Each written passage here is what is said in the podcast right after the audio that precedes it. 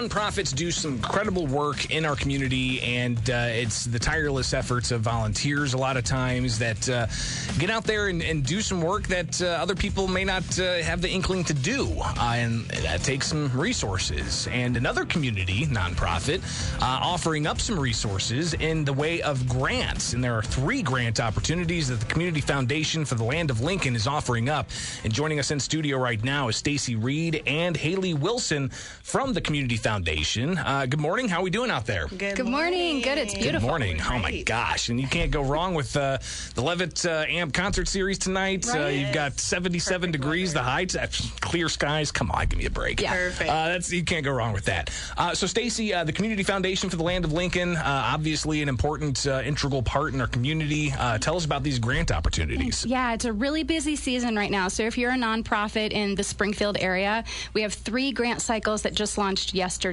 One of them is called Community Grants. Nonprofits can apply for up to $5,000 for any charitable purpose. So this is a very popular program. I think last year we granted to over 50 organizations locally um, and gave money for anything from bricks and mortar projects to strategic planning to playground equipment. I mean, it runs the gamut. So nonprofits can apply for up to 5000 for anything. And um, how many of those are going to be available? Is that is that just one grant that's a, let? No, no. This is a really interesting program. The donors who hold donor advised funds at the Community Foundation are invited to review the proposals, and then they uh, recommend grants based on what speaks to them that year. So every year is a little different. It kind of depends on what speaks to the donors. But the past two years in particular, donors have been extremely charitable. Um, and like I said, last year, over 50 requests wow. were funded. So it's a very great program. I encourage any nonprofit to at least put an application in to get your request seen by a lot of donors in the community. So that's just one grant that's opportunity, one. one. of three. Yeah. Uh, talk about some of the other ones. Yes, the other one, the other two are more specific issue areas. So access to recreation is for accessible recreation programs. Nonprofits can apply for up to three thousand dollars for that program, and we may give a couple of those grants away. Um, but some fun programs in the past, I remember um, going out to Hope School. They received a grant, and they did an amazing production production of The Lion King, and it was just it was really cool. The community was invited to come in, um, so programs like that are just really fun to see. And then Access to Recreation has also funded accessible uh, playground equipment around town and um, done a lot of more of those kind of traditional um, recreation uh, uh, programs. Um, and then our third grant uh, program available right now is the Historic Preservation Fund. Nonprofits can apply for up to $7,000 to help restore um, important historic properties um, in the community. So uh, go online to cfll.org to learn more about the criteria. The deadline for all three is July 15th. Um, so six weeks to apply. It's a really easy online application process.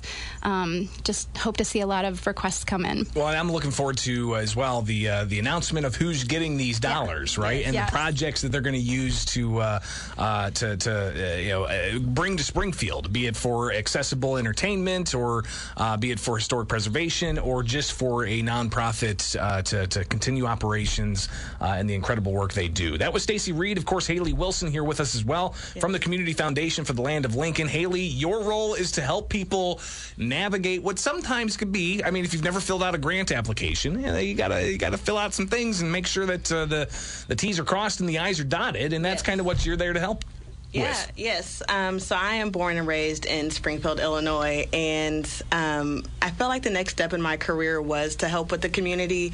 And applications are hard. Um, you know, there's so many steps, especially for nonprofits, um, budgets and requests that you have to submit just to put in an application. So it really is a privilege to be working at the Community Foundation and to be able to help through this process, help with the programs, and see the results within the community for for the programs. So there are three grant opportunities here, yes. uh, and uh, Stacy, as you said, you've got uh, you know a tight knit team at yeah. the Community Foundation for the Land of Lincoln, um, and uh, Haley, I imagine that uh, you're going to get a lot of questions. Yes, it is very. I started right when um, the busy season started for a Community Foundation, which my, the busy season might be year round. I don't know yet, yeah. but the really trial, busy season. It's trial by fire. Trial by uh, fire, but I'm loving it. It goes makes the day go by fast, and it really is a good programs and a great organization yeah. to work for. Well, and I was going to say, I mean, just the idea of helping all of these nonprofits out all throughout yes. the community, and the community foundation being one of those integral parts to help fund these operations. Exactly. Um, so, exactly. Uh,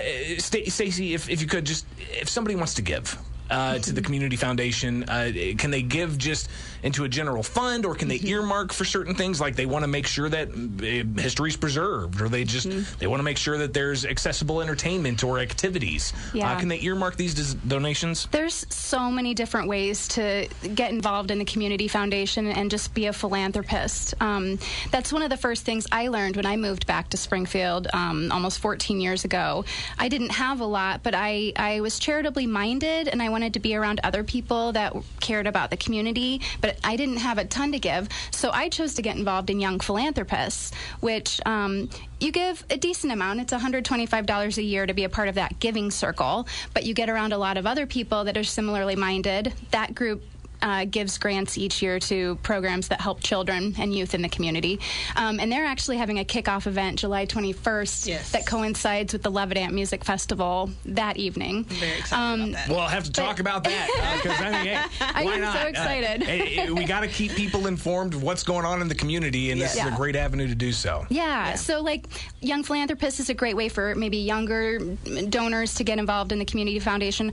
Um, otherwise, I'd really encourage people to go to the website and maybe look at the current funds that exist at the Community Foundation, see how people are giving, where people are giving, the different funds that have been established. If you really are involved in historic preservation or interested in accessible recreation or arts and culture, you can see what's been established. And if it hasn't been established, maybe think about getting an endowment started to support the issue area you care about.